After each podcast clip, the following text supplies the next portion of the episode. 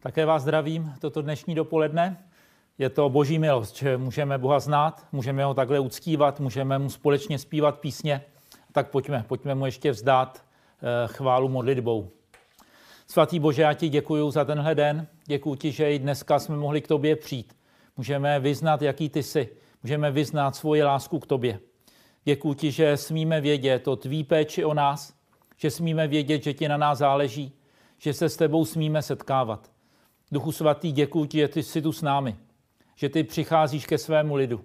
Děkuji ti, že se nám dáváš poznat, že nám zjevuješ Otce. Tak tě prosím, Duchu svatý, aby si dneska vykonal to, co si připravil.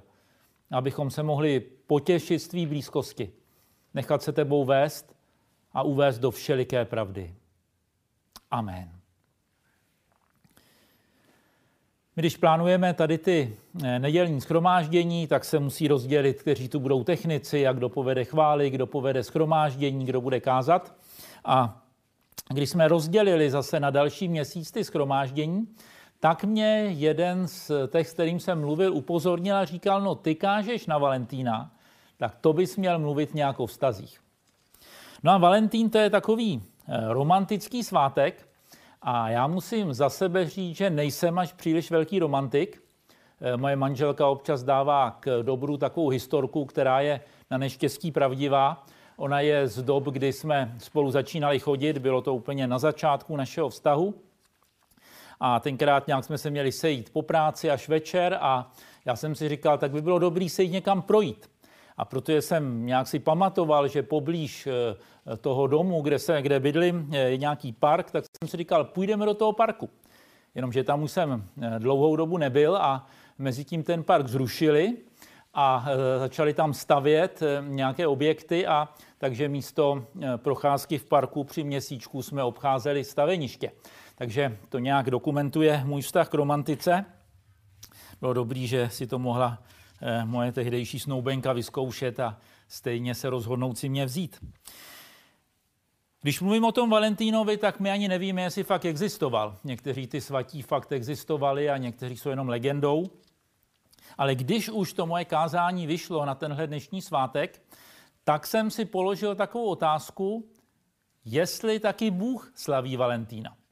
A vím, že mnozí biblický znalci oživnou a řeknou, no to je úplně hloupá otázka, Bibli se o Valentínu nic nepíše a nemusí člověk ani tak moc dobře znát Bibli, aby si řekl, že asi eh, tam o něm moc nebude. Ale přesto, že to moc dobře vím, tak bych si dovolil vyslovit takovou tezi, kterou se pokusím obhájit. A ta teze je, že zatím Bůh Valentína neslaví, ale začne. Když o Bohu přemýšlíme a čteme o něm, protože to nejlepší, co můžeme udělat, když se chceme o Bohu něco dozvědět, je, že otevřeme Bibli a přečteme si, co se tam o něm říká, eh, tak můžeme vidět, že eh, Bůh má různé, různé vlastnosti a určitě Bůh projevuje emoce. Čteme o něm, že miluje, čteme o něm, že žárlí, že se dokonce hněvá. A emoce ty nějak patří ke vztahu. A Bohu šlo o vztah už s těmi prvními lidmi. Když stvořil Adama a Evu, tak mu šlo o to mít s nimi vztah. Už když s nima byl v ráji, v té zahradě Eden, tak usiloval o to být s nimi. A my o tom čteme hnedka na začátku Bible v Genezi. Netrval ten, nevíme, jak dlouho ten jejich vztah blízký trval, ale brzo se to pokazilo hříchem. A my ve třetí kapitole Geneze v osmém verši čteme, pak uslyšeli hlas hospodina Boha, procházejícího se po zahradě v denním větru a ukryli se člověk i jeho žena před tváří hospodina Boha uprostřed stromové zahrady. Hospodin Bůh zavolal na člověka a zeptal se ho, kde jsi? Dá se to také přeložit, že Bůh tam chodil v denním vánku. Vidíme, že Bůh chtěl nějak v té, jakové, v té pohodové atmosféře, pravděpodobně už nějakého odpoledne, kdy byl ten vánek, kdy nebylo takové horko, prostě strávit čas Adamem a Sevou. Prostě hledá. Chtěl s tím manželským párem mít blízký vztah. A skutečně to pro mě vypadá až trochu děsivě, ale vypadá to skutečně hodně romanticky. A i když ten vztah byl skažený hříchem, tak eh, Bůh dál hledá. A v Levitiku v 26. kapitole hm, čteme jeho eh, takového prohlášení, boží prohlášení. Budu se mezi vámi procházet, budu vaším Bohem a vy budete mým lidem. Vidíme, že Bůh není někdo vzdálený, že Bůh je skutečně blízko. Chce být s každým z nás, chce chodit uprostřed svého lidu. A zdůraznuju, to je starozákonní text. Někdy je taková milná představa, že jakoby Bůh ve starém zákoně byl nějak jiný než teďka v novém zákoně. Ale jemu šlo vždycky o člověka, vždycky mu šlo o to mít s ním blízký vztah. A dokonce, když čteme Bibli, tak opakovaně Bůh přirovnává svůj vztah se vztahem s božím lidem ke vztahu manžela a manželky. A v Novém zákoně to dotahuje Pavel, když píše do sboru do Efezu a tam mluví o vztahu muže a ženy a říká, je to tajemství, ale já to vztahuju na Krista a církev. A tak Bůh má emoce a Bohu jde o vztah. A velice zajímavě o tom mluví hospodin u proroka Ezechiele eh, v 16. kapitole. Ta kapitola je poměrně dlouhá, my ji nebudeme zdaleka celou číst, já eh, přečtu jenom některé kousky, můžete si ji přečíst doma celou. Je to hodně emotivní eh, kapitola a Bůh tam mluví k Jeruzalému, což je takový jako prototyp božího lidu. On tam popisuje vlastně dějiny svého vztahu s božím lidem. A od čtvrtého verše čteme a ohledně tvého narození. V den, kdy ses narodila, nebyla přeříznuta tvá pupeční šňůra a nebyla z obmita vodou kočištění. Vůbec si nebyla potřena solí a vůbec si nebyla obvinuta plenkami. Žádné oko se na tebou neslitovalo, aby pro tebe udělali jednu z těchto věcí ze soucitu nad tebou. Ale byla spohozena na povrchu pole v hnusu nad tvou bytostí v den, kdy se narodila. Procházel jsem na tebou, viděl jsem tě, jak se zmítáš ve vlastní krvi. A řekl jsem ti, když jsi ležela ve své krvi, zůstaň naživu. Řekl jsem ti, když jsi ležela ve své krvi, zůstaň naživu. Takhle je to s božím lidem. Nejsme nějak žádanější a lepší než ty ostatní. Z různých důvodů. Nás někdo odmítal nebo nás odmítá teďka. Sami bychom dokonce nepřežili. Ten obraz, kdy to novorozeně vyhozeno na pole, aby zemřelo, když bylo nechtěné, tak eh, to není nějaký jenom symbol, to se tenkrát skutečně dělo. A ono to přetrvalo až do doby novozákonní církve. Ještě v té římské říši, když se prostě někomu narodilo dítě a on ho nechtěl, tak ho prostě vyhodil na ulici. Dochoval se třeba dopis, kde nějaký manžel píše své manželce z nějaký cesty, kde je, a ona měla rodit a taky psal, jestli se ti narodí chlapec, tak ho nech, jestli to bude dcera, tak ji vyhoď. Tohle to se dělo ještě v, v době první církve a ta na to reagovala tak, že vlastně tyhle ty vyhozené děti, ty křesťani sbírali, brali si je k sobě a vychovávali a byla to taková reakce na tenhle pohanský zvyk. A tak když Bůh vidí svůj lid v této situaci, tak ho bere a říká žij. A ono to pokračuje. Dal jsem ti vzrůst jako stéblu na poli. Rostla si Zmáhala ses a předstoupila si v nádherné ozdobě. Prsy se spevnily, vlasy ti bohatě narostly a ty jsi byla obnažená a nahá. Procházel jsem na tebou, viděl jsem tě a hle, tvůj čas, čas něžností. Rozprostřel jsem na tebou cíp svého pláště a přikryl jsem tvou nahotu. Přísahal jsem ti, a vešel jsem s tebou ve smlouvu. Je výrok panovníka hospodina a stala ses mou. nás a naše životní partnery vychovávali a starali se o nás naše rodiče. Když já jsem si bral věru, tak to byla samozřejmě dospělá žena, pracovala, měla plat, měla zařízený byt, to bylo prima, já jsem mohl zbalit jenom pár svých osobních věcí, pracovní stůl a, židli, a, a skříň a nastěhovat se k ní. To bylo prostě super. Ale hospodin to má se svou ženou jinak. On jí prostě se o ní staral od jejího narození. Vychoval jí. A když dospěla, tak si ji vzal za manželku. Ten symbol přikrytí toho pláště, tím pláštěm tomu rozuměli ti současníci, že tak se tenkrát uzavíralo manželství. Uzavřel s ní smlouvu a všechno jí dal. A my tam potom čteme spousta věcí. Oblékl jsem tě, obul jsem tě, ovinul jsem tě jemným plátnem, eh, ozdobil jsem tě, dal jsem ti kroužek na nos. Vidíte, jak se ty věci stále opakují. Prostě tenkrát se nosili kroužky v nose, pak se dlouho nenosili, tak se zase nosej. Někdo si myslí, jak je moderní, ale ono už to bylo někdy eh, šest století před naším letopočtem. A nakonec Bůh říká, tvé jméno proniklo mezi národy pro tvou krásu, protože byla dokonalá díky mé důstojnosti, kterou jsem na tebe vložil, je výrok panovníka, hospodina. Bůh dal své ženě, svému lidu hodnotu. Co víc si může manželka přát? Přát si manžela, který k ní má takovejhle vztah, který prostě se o ní stará, který dává všechno, co potřebuje, kdo s ní takhle jedná. Až doteď to vypadá na začátek úžasného manželství.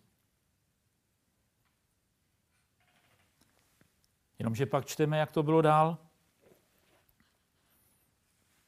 Přečtu 15. verše, ale na jenom několik veršů, na, něco přeskočím. Spoléhala si však na svou krásu a smilnila si proti svému jménu. Vylévala si své smilnění na každého kolem jdoucího, jen ať je to jeho. Brala si ze svých rouch, dělala si pro sebe strakatá návrší a smilnila si na nich, jak se to dříve nedělo a nemá dít. Takže nás zradila svého manžela. A co víc, o kus dál čteme, brala si i své syny a své dcery, které si mi porodila a obětovala si jim je k jídlu. Bylo snad tvého smilnění málo? Zabíjela si mé syny a vydávala si je jim, když si je pro ně prováděla ohněm. Boží se tak vzdálil, že přijal ty zvyky těch pohanských národů, které mimo jiné taky obětovaly jedné té modle své nově narozené děti. A já nebudu dál číst všechny ty ohavnosti, které, které ta žena vůči svému muži dělala, ale myslím, že se shodneme na tom, že jako manželka se zachovala strašně. A hospodin z bolestí hleděl na jednání svého lidu. Dost pravděpodobně mezi vámi dnešními posluchači je někdo, kdo zažil takovou zradu od svého životního partnera nebo partnerky. A myslím, že každý z nás o takové zradě aspoň slyšel. O té bolesti, kterou to přináší. A my se můžeme dívat na ty dějiny vztahu Boha a jeho lidu různým způsobem, ale jeden pohled může být takový, že Bůh jako milující manžel usiluje o vztah a dobro pro svoji nevěrnou manželku. Bůh, který je plný milosedenství a lásky a církev, která je nevěrná. A to jak ta starozákonní, tak ta novozákonní. A manžel nemůže k takovému jednání mlčet. Není to v pořádku tolerovat, tolerovat nevěru a má to prostě nějaké dopady. Hospodin říká, a hle, vztáhl jsem proti tobě svou ruku, zkrátil jsem tvůj podíl a vydal jsem tě touze těch, kdo tě nenávidí, pelištejských dcer, které se stydí za tvé hnusné jednání. Pelištejci to byl národ, který byl dlouhodobě proti božímu lidu. Víme, že bojoval už s králem Saulem, s, s králem Davidem, vlastně nikdy se nepodařilo je úplně porazit. A tady čteme, že jsou dokonce zhnuseny ty pelištejské dcery tím jednáním. Někdy je to v božím lidu tak špatný, že i lidé, kteří Boha nectí, tak jsou tím znuseni. A Bůh byl mnohokrát zarmoucen jednáním svého lidu. A proto, když jsem říkal na začátku v té tezi, že dneska Bůh Valentína neslaví, tak to říkám proto, protože když se provalí nevěra manželky, tak ti manželé těžko slaví nějaký romantický svátek. A Bohu není jedno, když jsme nevěrní. Má to dopad. Naše jednání má následky. Bůh říká v 38. verši, budu tě soudit podle právních nařízení pro cizoložnice a pro ty, které prolévají krev a vydám tě krve prolití se zlobou a žádlivostí. Na počátku krásný vztah a potom úplný zhroucení. A když se díváme do dějin, tak to mnohokrát vypadalo zle. Když Izraelci přitáhli do Kádeš Barnej a měli obsadit zaslíbenou zemi, tak Bohu nevěřili a nakonec 40 let bloudili po poušti. Když se rozdělil Izrael na severní Izrael a Judu a byl zničen severní Izrael pro svoje smilstvo, Potom, když Babyloniani dobili Jeruzalém, zničili první chrám a odvedli Izraelce do vyhnanství. Nebo když se podíváme na za počátek středověku, kdy do církve proniklo tolik nebiblických nauk, kde bylo tak málo lidí, kteří skutečně ctili hospodina a ti byli často ještě uvnitř církve pro následování. Vypadalo to hodně zlé. Ale co je, co je radostná zpráva, co je evangelium? že naše nevěrnosti nemění tu boží věrnost. A ta 16. kapitola, kde je tolik smutných věcí, končí velice pouzbudivě. Nebo toto praví panovní hospodin. Budu s tebou tedy jednat tak, jako si jednala ty, když si pohrdla přísahou, takže si porušila smlouvu. Já si však vzpomenu na svou smlouvu s tebou, uzavřenou ve dnech tvého mládí, a ustanovím pro tebe smlouvu věčnou. Pak si vzpomeneš na své cesty a budeš zahanbena. Já tedy ustanovím svou smlouvu s tebou a poznáš, že já jsem hospodin. Aby ses rozpomenula a styděla ses a už si kvůli své ostudě nedovolila otevřít ústa. Až se s tebou usmířím za všechno, co si spáchala je výrok panovníka hospodina. Přestože je hospodin jako manžel uražen, soudí svůj lid, tu svoji manželku a nechá na ní dopadnout částečně následky jejich hříchu. Říkám úmyslně jenom částečně a nenechá dopadnout trest, protože trestem hříchu je smrt. A tady ten trest dopadnul na Krista, nedopadá na nás. Ale eh, dopadají nějaké následky tak on přesto všechno zůstává věrný té smlouvě, kterou zavřel. A jeho věrnost nakonec přinese změnu. Protože ta nevěrná žena se změní. Čteme o tom, že se stydí. A stud to je dobrá věc. Nevím, jestli se vám to někdy děje, ale někdy je nějaká věc, kterou udělám a skutečně se za ní stydím. To může být počátek nápravy. A tak po všech těch bolavých věcech, po všech těch nevěrnostech božího lidu, který Bůh snášel, nakonec bude Bůh se svou ženou slavit. Úplně na konci věku. My se blížíme k té chvíle. Úplně na konci věku čteme, jak to dopadne. Ve zjevení v 19. kapitole, to je poslední text, který si dneska připomeneme, tam je popis toho, co se děje a uslyšel jsem jakoby hlas velikého zástupu a jakoby zvuk mnohých vod a jakoby zvuk silných hromů. Haleluja.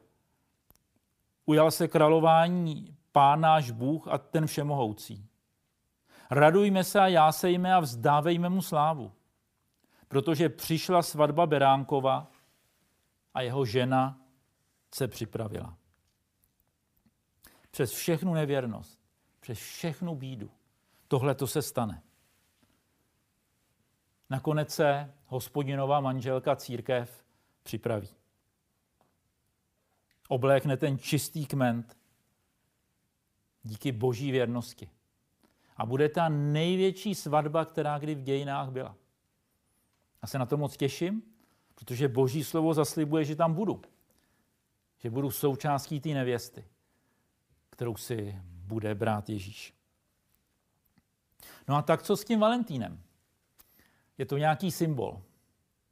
Já se těším dneska na večer, protože s manželkou oslavíme a poděkujeme Bohu jeden za druhýho. Kdyby nebyly ty karanténní uzávěry, šli bychom někam na večeři, takhle budeme doma. A nejde o toho Valentína, ale jde o to, že můžeme být vděční Bohu jeden za druhýho. A možná žiješ v manželství, kde je to teďka nějak těžký. Možná si z nějakého pohledu v roli toho zrazeného manžela prožíváš nějakou bolest? A nebo ještě hůř si v roli toho, který zradil. A já vám v oběma říkám, nevzdejte to. Obavemte od Boha sílu a pracujte na změně, protože to má cenu. Na jedné straně věrnost a milosedenství a na druhé straně pokání. Většinou to v našich manželstvích je tak, že potřebujeme prokazovat tomu druhému věrnost a milosedenství a potřebujeme někdy činit pokání z toho, jak jsme jednali my. Někdy je to vyhrocení. Někdy je ta vina skutečně výrazně na jedné straně. Tak vás pozbuzuju, nevzdejte to, ale hledejte Boží tvář. No a jak je to s Kristovou nevěstou? Jestli se netěšíš na tu svatbu beránkovou, protože víš, že nejsi součástí církve, tak dneska se to může změnit. Ono o tom ještě bude mluvit za chvíli Zdeněk, takže já to nechci nějak natahovat, ale stejně jako jsme četli ten obraz, kdy hospodin vzal to nemluvně vyhozený na tom poli a řekl mu žij, tak to je něco, co chce říct každému člověku. Protože Bůh hledá, koho by zachránil. A pokud jsi součástí té nevěsty, tak se připrav. Tady je jasný návod, jak se připravit. Oblíknout ten zářivě čistý kment, což jsou spravedlivé skutky svatých. My neděláme nějaké skutky, aby jsme byli zachráněni, ale protože jsme zachráněni. A děláme to kvůli ženichovi. Když se uh, ženich a nevěsta těší na svatbu, protože si chtějí vzít toho druhého, no tak prostě dělají nějaké věci kvůli tomu druhému. Tak to bylo, když my jsme se brali a tak to je v životech mnoha dalších lidí. A protože se těším na tu svatbu, tak prostě některé věci dělám kvůli Ježíši. Kvůli svýmu ženichovi. Protože mu chci udělat radost. Chci být připravený. A těším se, že se ta svatba blíží. A tak vám přeju hezký valentýnský den.